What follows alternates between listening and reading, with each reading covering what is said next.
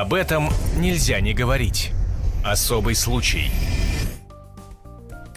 Наш а, особый случай продолжается в рамках прямого телерадиоэфира «Комсомольская правда». Еще раз здравствуйте. И мы сегодня говорим о погодных аномалиях, как они действуют на жителей нашей страны. 8 800 200 ровно 9702. Дозвонитесь до нас и расскажите, как вы с ними боретесь, как вы их переживаете. Может быть, мы, даже не может быть, наверняка мы сможем вам дать практичный совет, так как у нас в гостях профессионал своего дела, спортивной медицины, врач спортивной медицины Федерального медико-биологического агентства Андрей Звонков, который, собственно, только с соревнований. И э, вопрос, а как спортсмены переживают вот эти вот смены климатических условий, часовых поясов, э, опять же, такие погодных моментов? Они не жалуются.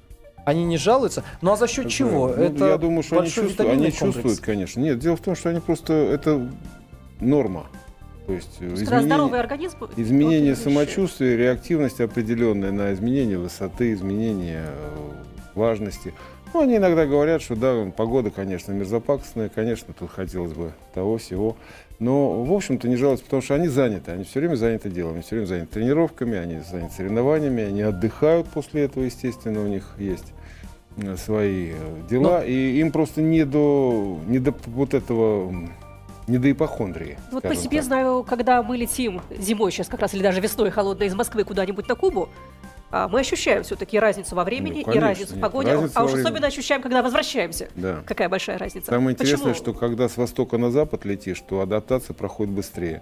Когда с запада да. на восток, она тяжелее и дольше идет. Вот, например, недавно, я несколько лет назад летал на Чукотку, я дней пять приходил в себя, вот эту восьмичасовую разницу, это было очень ощутимо. Я к чему хочу сказать, что, конечно, погода влияет на состояние организма, и чем больнее человек, чем больше у него хронической патологии различной, чем, чем, тяжелее, чем тяжелее он хроник, тем острее он ощущает влияние погоды на свой организм. А какие советы им можно дать, дабы вот бороться с этим недугом? Что ну, это, витаминный комплекс? Там все что угодно. Дело, дело в том, что здесь ну, все витаминный комплекс. Витаминный комплекс – слова общие. Угу. Речь идет о том, что если человек хронический больной, если у него есть проблемы со сердечно-сосудистой системой, с пищеварительной системой, с нервной системой, то есть разные проблемы, он принимает, как правило, э, какие-то комплексные препараты, uh то есть для э, выравнивания своего самочувствия, для того, чтобы у него не скакало давление, чтобы у него не было перебоев в сердце, чтобы у него было нормальное пищеварение. Да, то есть, чтобы он постоянно принимает препараты. Зная, как влияет на него погода, что можно, соответственно, ожидать обострения, своего самочувствия, своего состояния обострения заболевания, надо увеличивать количество принимаемых препаратов. То есть либо уменьшать, потому что по-разному бывает. Бывает, что давление может как подняться реактивно на изменение атмосферного давления или изменение влажности, так и опуститься. То есть э, бывают ситуации, когда люди реагируют, э, что у них снизилось артериальное давление, у них головокружение, слабость, вроде думает, ой, я думала, что у меня гипертония, а у меня, оказывается, давление низкое. Что же мне делать? Да ничего не делать. Чаю выпить сладкого и отдохнуть. Больше ничего. Понимаете, то есть здесь главное не навредить, э, так сказать, не, не перестараться. Если у вас есть вопросы, связанные э, с нашей сегодняшней темой, и вы ощущаете на себе изменения климатических условий, погодных, а то дозвонитесь до нас 8 800 200 ровно 9702, обязательно вас выслушаем. Но прежде давайте вернемся как раз-таки к погодным аномалиям и заглянем несколько вперед. С нами на связи доцент кафедры метеоро- метеорологии, климатологии, географического факультета МГУ, кандидат географических наук Торопов Павел Алексеевич. Павел Алексеевич, здравствуйте. Э, здравствуйте. Ну вот мы э, говорили о той погоде, которая сейчас, той погоде, которая нас ждет в ближайшее время, каким будет лето, но в то же время мы читаем информацию, которая нам несколько угрожает и пугает э, о том, что будет дальше, о том, насколько изменятся климатические условия. Вот если заглянуть несколько вперед, на лет 10-15, скажем так, сильное ощущение поменяется наши погодные? Вы знаете, ну, на самом деле, так драматизировать уже очень не стоит. То есть, э, если опираться на расчеты вот, мировых метеоцентров, которые как раз занимаются, в частности, э, вот, прогнозом климата, то в ближайшие 10-15 лет вот каких, каких катастрофических изменений, конечно, все-таки не произойдет. Э, хотя климат действительно меняется, то есть бдительность нужна, но все-таки это в первую очередь касается районов, ну, приближенных к океану. к побережью. Uh-huh.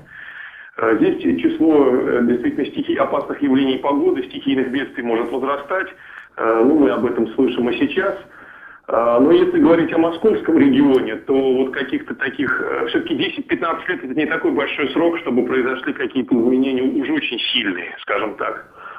А, то есть будет все похоже, ну, похоже на то, что мы наблюдаем сейчас. Отдельные зимы могут быть очень теплые, какие-то могут быть холодные. Э, в среднем температура по сравнению вот с э, периодом 60-90-й год будет ну, где-то на градус примерно выше нормы. А как же глобальное потепление, таяние льдов, э, уменьшение Антарктики? Это все сказки?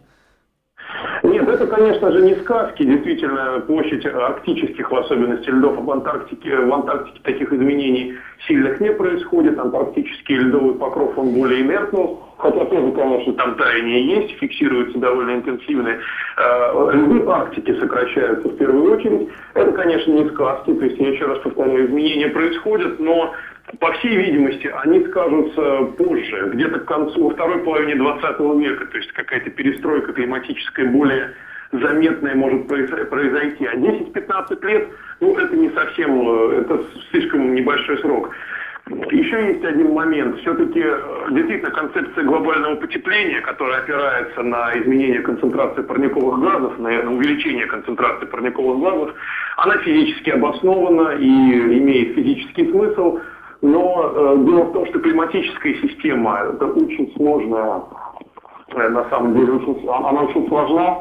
Есть так называемая обратная связь в климатической системе, которая не до конца изучена, в частности, связи с мировым океаном, э, эффекты, связанные с циркуляцией атмосферы. Поэтому вот ни один климатолог, э, себя уважающий, причем во всем мире, вам не скажет, что ну, потепление будет именно каким-то стихийным.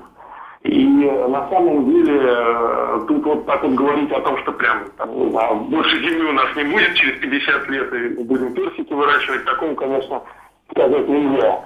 И э, дело в климатическом прошлом потепления бывали, ну, даже совсем недавно, э, вот есть такое, климатологи хорошо знают о э, знаменитом потеплении 30-х, 40-х годов. Э, вот как раз в те времена, когда Папанов в Арктике работал, а, тогда тоже сокращались, сокращалась площадь ледового покрова очень э, заметно. Но поскольку не было спутниковой информации в те времена, то, в общем-то, мы ничего толком не можем сказать, какова была площадь Арктики тогда, арктического льда. Но, тем не менее, такие процессы вот даже не то, что там миллионы лет назад, а даже на нашей памяти, вот, в частности, в начале 20 века, они были, то есть но относиться к этому как к какой-то глобальной катастрофе ну, не стоит. Ну, вы нас успокоили. Спасибо большое. Торопов Павел Алексеевич был с нами на связи. Доцент кафедры метеорологии, климатологии, географического факультета МГУ, кандидат географических наук. Все, с сегодняшнего дня перестаю смотреть National Geographic, а то там Всякие такие программы, да, что, мол, вот, будет скоро. Оказывается, до второй половины 21 века это не ожидается. То есть ну, можно расслабиться и... Абсолютно, и получать удовольствие. Но, тем не менее, а, хотелось бы э, сейчас вот непосредственно перейти к тем людям, которые все же испытывают зависимость от погодных условий. И таких, как выясняется, достаточно. Кстати, для таких, напоминаю, наш номер прямого эфира 8 800 200 ровно 9702. Времени остается немного, но я надеюсь, вы успеете дозвониться, и мы сможем пообщаться.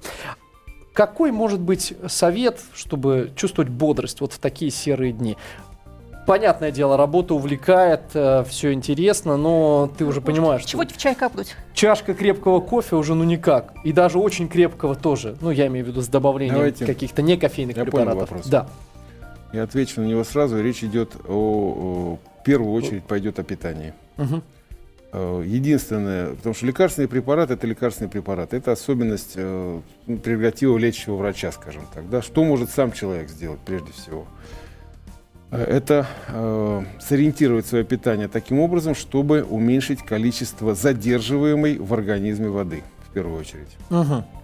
Это первое, потому что, э, ну, я не буду шутить сейчас на эту тему, все очень серьезно, достаточно серьезно. Дело в том, что очень много соли в продуктах, которые мы покупаем.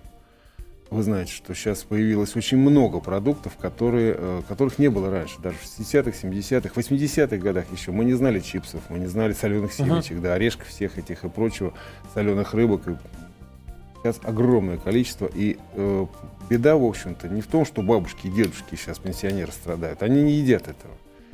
а в том, что сильно помолодела гипертоническая болезнь. Угу. Подростки, которые эти чипсы поглощают тоннами, понимаете, которые покупают этих полосатиков и прочую гадость, они, они страдают в первую очередь, потому что у них начинает прыгать давление.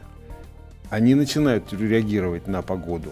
Хотя, по идее, это не должны, но говорят, как же так? А вот сейчас такой диагноз, знаете, появился. он не то, что появился, он, это называется диагноз-отговорка, да? диагноз которого нет на самом деле. Нет его ни в, э, в э, международной классификации болезней вегетососудистая дистония. Угу. Есть такое, вот. очень часто людям говорят на самом деле. Его говорят, но это а не значит, его. что ага. он есть. Этого диагноза нет, это неправильно. Это, это словосочетание, которое используют врачи для того, чтобы объяснить то, что объяснить им не хочется.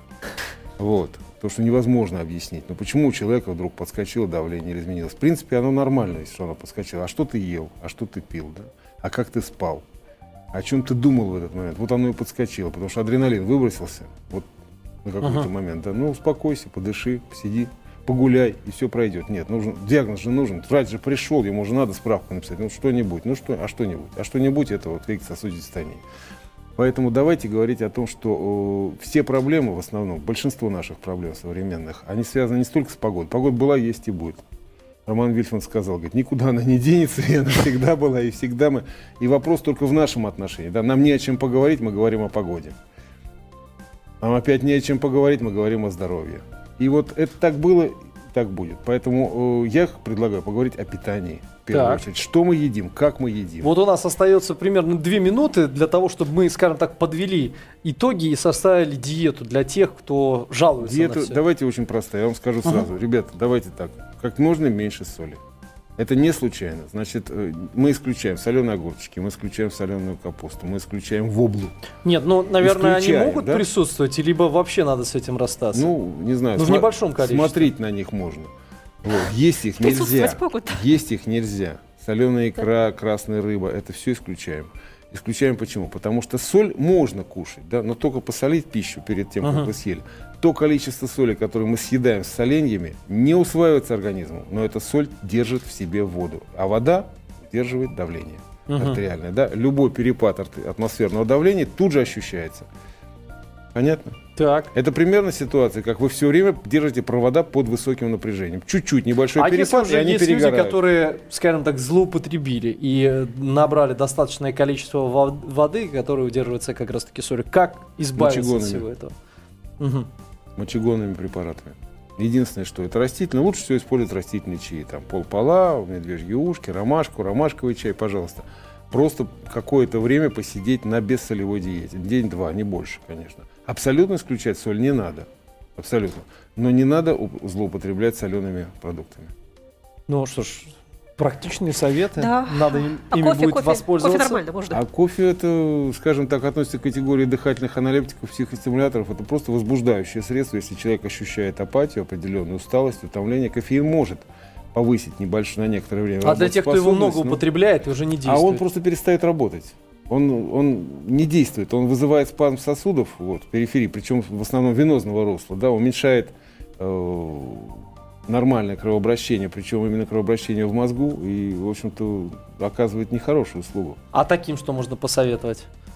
В таком случае? Ну, кофеман Перейти на зеленый чай? Думаю, просто отдохнуть, да, перейти на зеленый чай и больше уделять времени прогулкам, чем кофе. Свежий воздух и дыхательная гимнастика, хорошая дыхательная гимнастика. То есть надо доокислить то, что накапливается в мозгу. Вот эти недоокисленные продукты, первая виноградная кислота, молочная кислота, они как в мышцах накапливаются uh-huh. у спортсмена, так у человека много думающего в голове. Понимаете, да? Они вызывают головную боль. Очень надеемся, что у наших радиослушателей и телезрителей никакой боли не будет. А также надеюсь, что наши советы вам в обязательном порядке помогут. Ну, если вы начнете их применять на своей личной практике, mm. то наверняка почувствуете эффект, чего вам и желаем. Вот такой сегодня у нас получился особый случай. Все подробности вы, разумеется, сможете лицезреть и на страницах «Комсомольской правды», и на нашем портале kp.ru, где вы также можете оставлять свои комментарии. Вам большое спасибо за то, что дошли, добрались до нас. Врач спортивной медицины Федерального медико-биологического агентства был в нашей студии Андрей Звонков. Спасибо за внимание. Зигзаги жизненного пути. Ситуации, требующие отдельного внимания. Информационно-аналитическая программа «Особый случай».